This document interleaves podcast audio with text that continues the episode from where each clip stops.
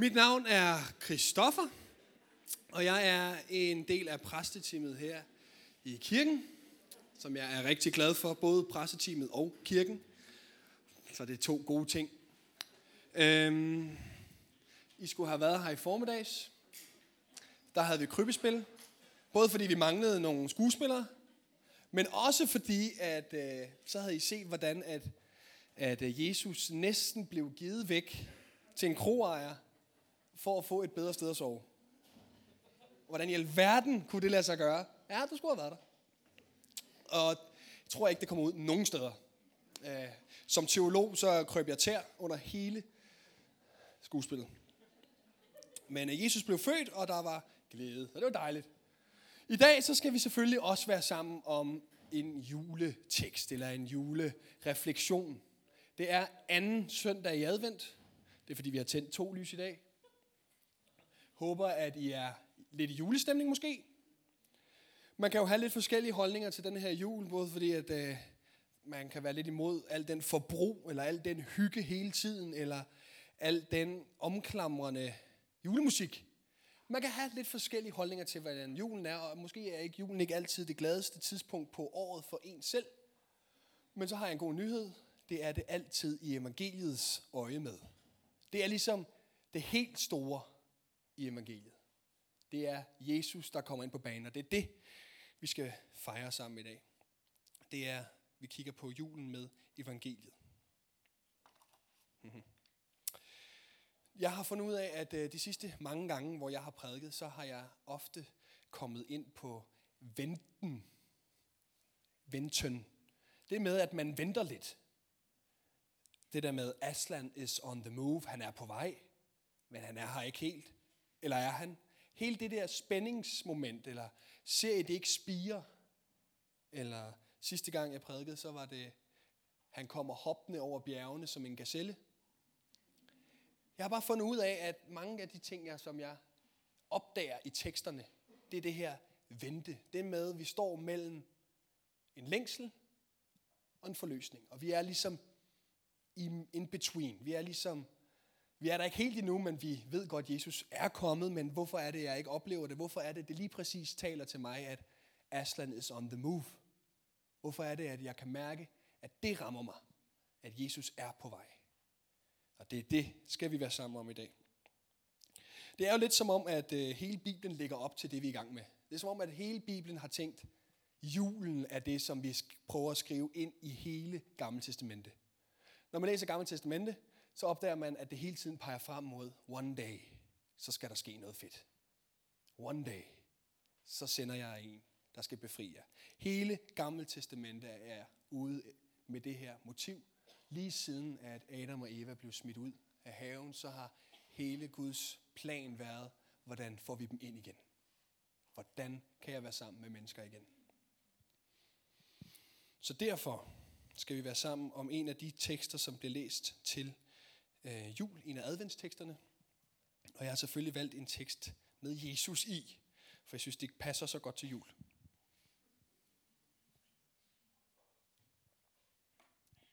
Ja, og øh, prædikenen hedder, er du den, som kommer? Jeg skulle finde et eller andet. Kender I det? Nej, det, det ved jeg ikke, om I gør. Men altså, når man skal finde en teksttitel på et eller andet. Den er, det er kun fordi, jeg kommer til at nævne det der rigtig mange gange. Jeg tænker, så hedder prædikenen nok det. Men altså, hvis I synes, den skal hedde noget andet, så er det fint i jeres notes blokke. Jeg læser fra Matteus evangeliet 11, 2-10. Da Johannes i fængslet hørte om Kristi gerninger, sendte han bud, sendte han bud med sine disciple og spurgte ham, er du den, som kommer, eller skal vi vente en anden? Jesus svarede dem, gå hen og fortæl Johannes, hvad I hører og ser. Blinde ser, lamme går, spedalske bliver rene, døve hører, og døde står op, og evangeliet forkyndes for fattige. Og salig er den, der ikke forarves på mig. Da de var gået, begyndte Jesus at tale til folkeskaren om Johannes. Hvad gik I ud i ødemarken, i ørkenen for at se? Et siv, der svejer i forvinden? Nej, hvad gik I ud for at se? Et menneske i fornemme klæder? Se, de, der bærer fornemme klæder, findes i kongeslottene. Nej, hvad gik I ud for at se? En profet? Ja, jeg siger jer, også mere end en profet. Det er om ham, der står skrevet. Se, jeg sender min engel foran dig. Han skal bane din vej for dig.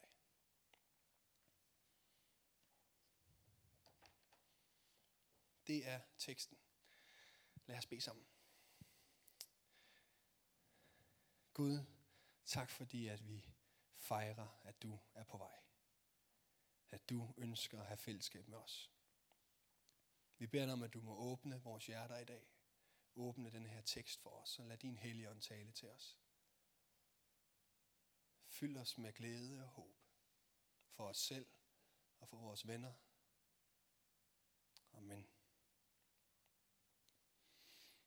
Som sagt, så er det jo ikke svært at finde tekster i Bibelen, der handler om det her, at Jesus er på vej. Gamle testamente fylder det hele. Og mange tekster i Nyt Testamente handler også om det her, at Jesus er på vej. Så derfor kan jeg nok heller ikke, jeg kan godt love, at jeg kommer ikke kun til at holde mig til den tekst, vi lige har læst. Jeg kommer til at tale lidt rundt omkring. Jeg plejer jeg ikke, men i dag er det ved at være jul. Vi møder Johannes Døber i den her tekst. Mens han sidder i fængsel, så sidder Johannes Døber og sender sine disciple ud for at spørge Jesus om noget. Og det er fordi, at Johannes Døberen er ham, som vi hører om nu i kirkeårets tekster frem mod jul. Fordi at, Jesus, eller fordi at Johannes Døber er ham, som går forud for Jesus. Det er ham, som råber i ørkenen. Det er ham, der siger, omvend jer. Himmeriden er Jesus er på vej. Der kommer en efter mig, som jeg ikke er værdig til at løsne skoremmen på. Ban Herrens vej. Det er ligesom Johannes, der råber ud i ørkenen og fortæller, lige om lidt, så træder kongen ind på scenen. Er I klar? Omvend jer. Og det er derfor, at vi følger Johannes, og det er også derfor, at den her tekst er med, fordi at den handler om Johannes, som måske er kommet lidt i tvivl. Og når Jesus han slutter sin tekst af med at sige, det er om ham, der står skrevet, se, jeg sender min engel foran dig, han skal bane din vej for dig. Så er det taget ud af Malakias 3.1, hvor Gud han siger, at jeg vil sende en, der går forud for. Og det er det, som Jesus siger, det er Johannes, der går forud for. For nu er Jesus kommet på banen. Johannes døber møder vi i tredje kapitel i Matteus evangeliet. Og det er der, hvor at han står og døber folk ud i Jordanfloden, og så kommer Jesus og siger, vil du ikke også døbe mig? Og Johannes siger, det kan jeg ikke. Hvem er jeg? Hvordan, skulle jeg have lov til? Hvordan skal jeg kunne døbe dig? Og det ender så med, at han overgiver sig og døber Jesus og himlen åbner sig, og Gud han siger, det er min elskede søn, i ham har jeg velbehag. Duen flyver nedover. Det hele, altså det er et kæmpe øjeblik, og Johannes han står lige midt i det. Et kæmpe øjeblik. Jesus træder ind på scenen. Og så møder vi ham i kapitel 11, hvor at han sender sine disciple ud for at spørge Jesus, er du den, som kommer, eller skal vi vente en anden? Hvordan kan den samme mand, som har oplevet Jesus så tæt på, oplevet Gud kalde ned over Jesus, at det er ham, I alle sammen har ventet på? Hvordan kan den samme mand lidt efter egentlig gå i tvivl og sige, har I ikke lyst til lige at gå hen og spørge Jesus, om det er ham, vi venter på, eller skal vi vente en anden? Det synes jeg bare er ret spændende, når sådan en mand får lov til det. Det ligger også til, at så kan vi også godt få lov til at tvivle. Så er det måske også okay for os en gang imellem at stille spørgsmålstegn og sige, Gud, er du egentlig ham, som er der for mig? Eller er der kommer der en anden? Er det egentlig dig, der er værd at følge efter, eller kommer der en anden? Sådan kan vi, sådan kan vi godt have det. Både os, der elsker Jesus, og os, der ønsker at elske ham mere, eller dem, som ikke kender Jesus. Vi kan godt stå i det der. Jeg kender dig, Jesus, men jeg sidder i en situation, som jeg ikke kan forstå, jeg sidder i. Er det dig, jeg skal følge efter, eller kommer der en og befrier mig en anden dag? Det er det her spænding, som Johannes han står i. Og noget, der er helt fantastisk, synes jeg, det er, at, øh, at Jesus bliver refereret til, er du ham, som kommer? Det er det, altså det er ikke, er du Messias, eller er du Guds søn? Er du ham, der skal frelse os? Er du vores forløser? Er du, er du, er du, er du, er du ham, som kommer? Det ligger ligesom til Jesus at være ham, som kommer. Ikke ham, som kom, eller ham, som gik, eller ham, som var, eller ham, som et eller andet. Men det er ham, som kommer. Det er altid ham, som kommer. Han er altid på vej for at finde os. Han er altid ude efter at fange os. Han er altid ude efter at vise, hvor meget han elsker os.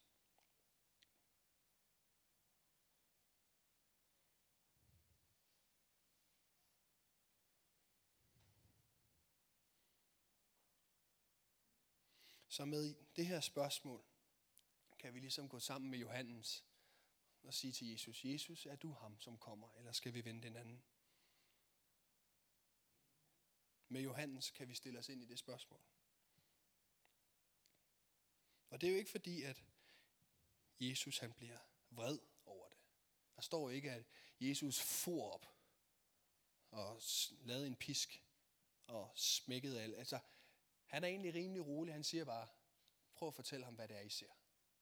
Det virker som om, at det egentlig er okay at være et menneske. Og man kan jo sige, at i den her tid, så ved Jesus jo godt, hvad det er at være, hvordan det er at være menneske, for han er kommet til jorden, og vi fejrer, at Gud blev menneske og kan sætte sig ind i alle de ting, vi står i.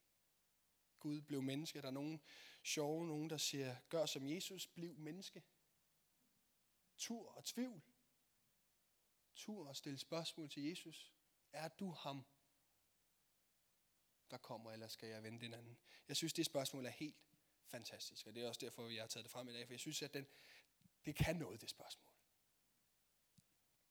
Det er ligesom om, at det også vækker noget i en, en, en længsel efter at møde ham, som kommer. Johannes, han vil jo virkelig gerne vide, om det er det, fordi han længes efter at møde hans befrier.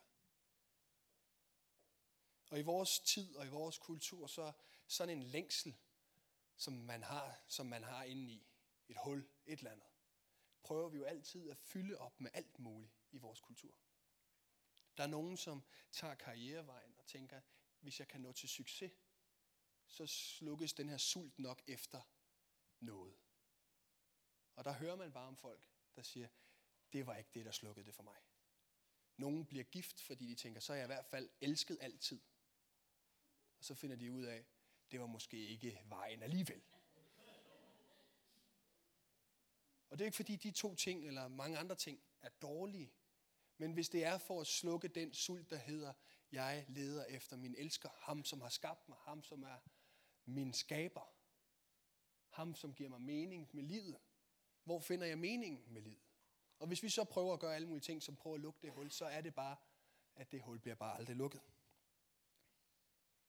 I salme 42 står der, som en hjort skriger ved det udtørrede øh, vandløb. Sådan skriger min sjæl efter dig, Gud.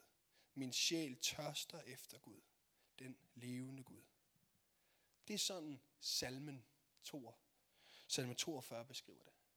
At der er ligesom noget inde i os, som bare råber efter at være sammen med Gud.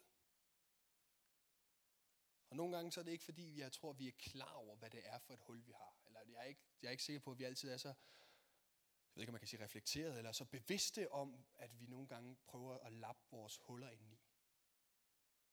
Men det virker bare som om, at det her, det er noget, vi alle sammen har. Vi alle sammen er ude efter at finde ud af, hvad er meningen med livet.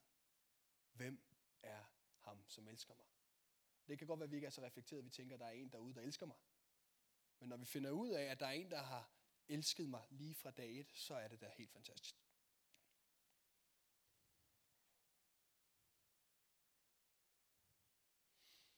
Og Jesus han svarer på spørgsmålet, og som Jesus plejer, så er det jo aldrig sådan et ja-nej svar, han giver, eller et eller andet andet. Han finder på noget fikst. Og så svarer han disciplene sådan her, gå hen og fortæl Johannes, hvad I hører og ser. Blinde ser, lamme går, spedalske bliver rene, døve hører, døde står op, og evangeliet forkyndes for fattige. Det er ligesom Jesus svar til disciplen, Johannes disciple, at det er det budskab, de skal bringe videre.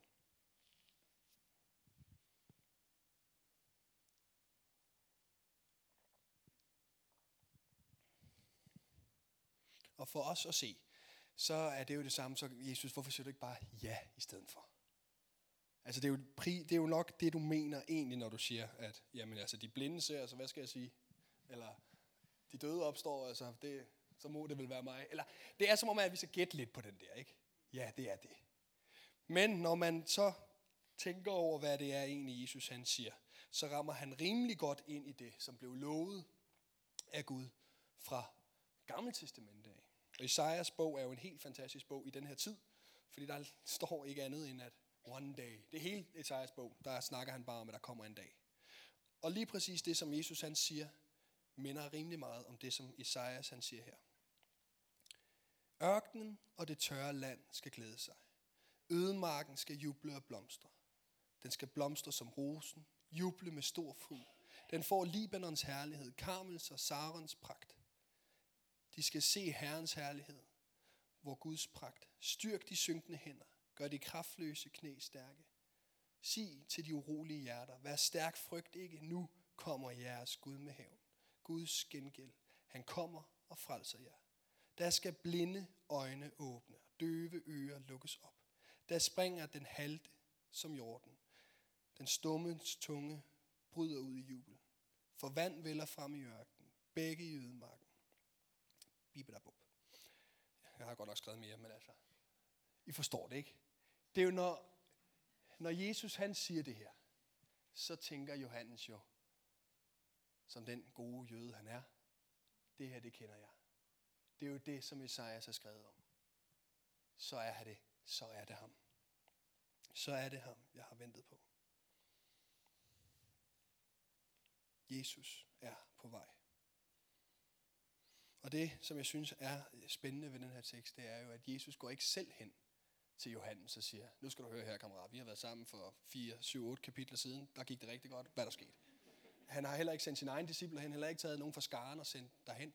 Han har sagt til disciplene, gå tilbage til jeres mester, gå tilbage til jeres gode ven, Johannes, og sig det her.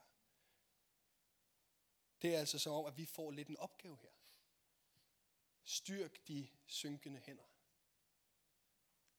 Vores opgave i den her, det er, at dem, som er begyndt at tvivle, eller dem, som sidder fængslet et eller andet sted, det er dem, vi skal kalde evangeliet ud til.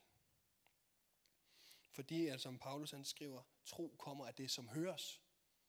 Når vi begynder at høre historier, når vi hører de historier, Anne hun deler omkring Mission Julegave, så er det som om, at det hele giver mening. Så kan det godt være, at jeg har stået tirsdag eftermiddag og bare pakket julegaver ind, og julegaver ind, og julegaver ind, og så har jeg tænkt, hvad, hvad nytter det? Eller jeg har siddet og spist risengrød sammen med børn dernede, og hvad nytter det? Og så hører man de her historier, og så tænker man, åh oh ja, det er store perspektiv. Jesus er i gang. Så hvis jeg fik at vide, mens jeg sad dernede, og måske var lidt sur og tvær i at male... Nej, var I, var I dernede? Det var faktisk ret fedt. Uh, jeg malede et, et gamerlys til Karoline. Rigtig fedt. Med sådan nogle Fortnite-citater og sådan noget. Uh, men det kan godt være, at når jeg sad dernede, at jeg havde brug for lige at høre op fra. Jeg havde måske lige brug for at høre, så var der altså en, der sagde ja til Jesus, du. Så kan det godt være, at jeg har siddet dernede og tænkt, så er det her måske faktisk vejen frem. Så er det måske rigtig, rigtig fedt at sidde og male de her ting. Så kan det godt være, at jeg har oplevet det som Johannes. Er det her nu? Altså er det er Mission Julegave det, som kommer, eller skal der ske noget andet en dag? Og så når jeg hører de gode historier, så tænker jeg, ja, Mission Julegave, det er det, som kommer. Er det ikke rigtigt? Man har brug for at høre historierne for at styrke de synkende hænder. Amen. Amen. Okay, mærke, at vi kommer i gang nu. Så derfor har jeg taget et citat med fra Esajas bog 52 den her gang. Der står sådan her, hvor herligt lyder budbringerens fodtrin hen over bjergene. Han forkynder fred, han bringer godt budskab og forkynder frelse. Han siger til Sion, din Gud er konge. Hør, din vægter løfter rysten. De jubler i kor. For med øjne øjne ser de Herren vende hjem til Sion. Bryd ud i jublende kor. Jerusalems ruiner. For Herren trøster sit folk, og han har løskøbt Jerusalem. Hvor herligt lyder budbringerens fodtrin. Det er altså os, der er tale om her. De fodtrin, vi kommer med, er herlige. Hvorfor? Fordi at det budskab, vi har med os, er et budskab om frelse, om håb, evangeliet, ikke? Det er jo det, vi har med os, når vi er ude og taler med mennesker her til Mission Julegave. Når mennesker kommer her og oplever Jesus, oplever et fællesskab, hvor det er ikke bare os selv, der er nok, men det er Gud, der er nok, så er det jo herlige skridt, vi har. Og mennesker oplever sig elsket, og mennesker oplever sig omfavnet. Derfor er det herlige skridt. Og derfor tror jeg også, at Johannes ville have sagt om de disciple, der vendte hjem til ham, hvor herlig er lyden af budbringernes fodtrin. Hvor er det dejligt at høre, at det er ham, som kommer. At Jesus, det er ham. Og hvorfor er det så, at Johannes ikke bare selv løber hen til Jesus og siger, jeg er kommet i tvivl, og så kigger han rundt. Okay, fint nok, det er fint, jeg forstår. Det gør han jo ikke, fordi han sidder i fængsel. Ikke? Det fanger I godt? Ellers var historien også blevet kort. Det her fængsel, hvorfor i alverden sidder han i fængsel? Det kan være, det, det, nej, det var et dumt spørgsmål, for det er en lang historie, hvorfor han sidder i fængsel. Men han sidder i fængsel. Og det gør du måske også. Jeg kender i hvert fald mit eget lille fængsel. Et fængsel, hvor at jeg begynder at gå op i detaljer omkring mit lille liv. Om hvordan øh, hænger det nu hele sammen. Øh, bliver mit studie måske overhovedet noget, jeg bliver glad for en dag? Gør jeg mit arbejde godt nok her i kirken? Synes folk egentlig, jeg er fed? Får jeg egentlig succes? Holder, er den her prædiken egentlig god? Er der nogen, der kommer ind og klapper mig på skulderen bagefter og siger, at det var bare dejligt? Alle de ting, som er kødet, alle de ting, som egentlig er, hvis man, hvis man spurgte mig reflekteret omkring i, Christoffer, er det nu også det, at du gør det hele for? Så vil jeg selvfølgelig sige nej. Men nogle gange, så kan man godt havne ned i det lille hul. Nogle gange kan man godt havne ned i, hvad, hvad får jeg ud af det? Hvem, er, der, er der nogen, der ser mig? Er jeg elsket? Er jeg set? Kender I det? Mm. Jo, det er jeg ked af at høre. Det er i hvert fald et fængsel, og det er der, hvor man har brug for, at der er nogen, der lige kommer hen og siger, kammerat, det handler ikke om dit lille hamsterhjul. Det handler ikke om, hvad du kan træde igennem, og hvor mange ting du kan have fået klaret. Kig lige op. Hvor er Gud hen? Nå, han er derovre og laver en masse fede ting, og det har ikke noget at gøre med, om du var der eller ikke var der. Du kunne have været med. Og det er ikke fordi, at når man går op i sine ting, så misser man pointen, og Gud er løbet, og du sidder der og skriver en prædiken, Gud ikke engang selv hører. Det er ikke sådan, det er. Men nogle gange, så kan vi godt blive sådan, vi går op i sådan nogle små ting. Vi går op i os selv for meget. Og så er det, at vi misser pointen. Man kan også være fanget af andre typer fængsler. Du kan sidde her i dag og være fanget af skuffelse.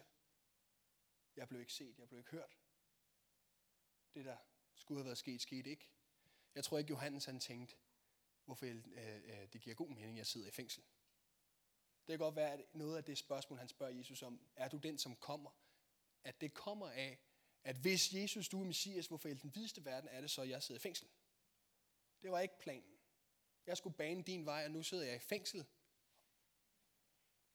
Så kan vi også godt have det, at vi fulgte Jesus, og lige pludselig så ender vi op et sted, hvor vi tænkte, nej, nej, nej, nej, hvad laver jeg her? Så skuffelser, skam, svigt, afhængighed af alt muligt, som hele tiden fjerner blikket fra Jesus og fjerner blikket over på afhængigheden af alkohol, af stoffer, af porno. Fornærmelser, man ikke vil eller ikke kan give slip på.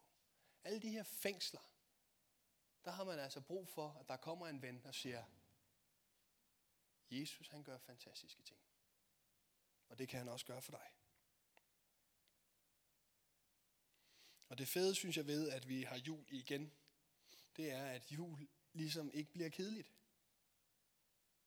Hvis det var blevet kedeligt, så tror jeg, man har afskaffet det for 1500 år siden. Så havde man kørt 500 år med jul, og så man tænkt, jeg ved ikke, om den holder.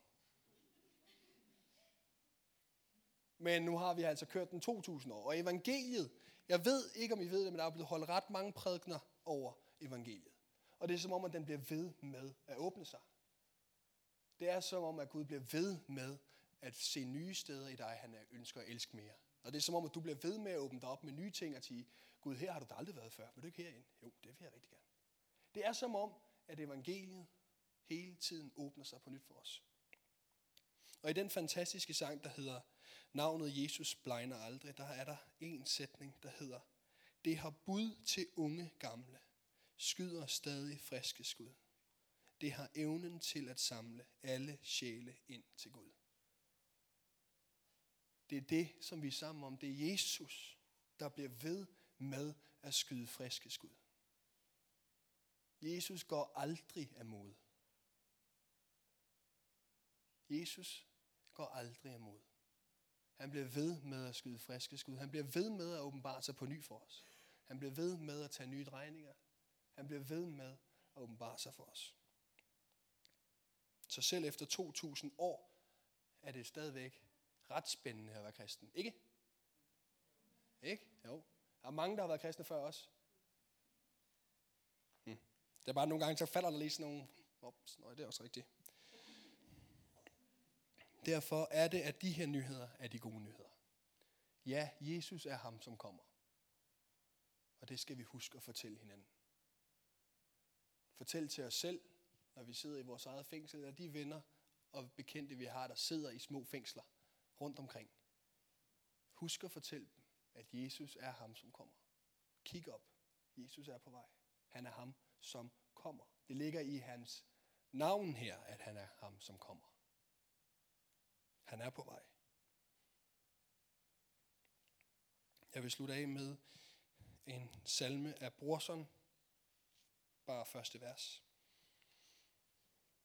Mit hjerte altid vanker i Jesu føderum. Der samles mine tanker i deres hovedsum. Der er min længsel hjemme. Der har min tro sin skat. Jeg kan dig aldrig glemme, søde julenat. Det er jo hele essensen af, hvad vi laver. Det er julenat. Det er der, min tro har sin skat. Det er der, troen bliver født ind i os. Det er der, vi oplever, at Jesus bliver en del af os. Ikke konkret juleaften den 24. Men det er jo fordi, at hele julen er et billede på, hvordan Gud ønsker at blive en del af os.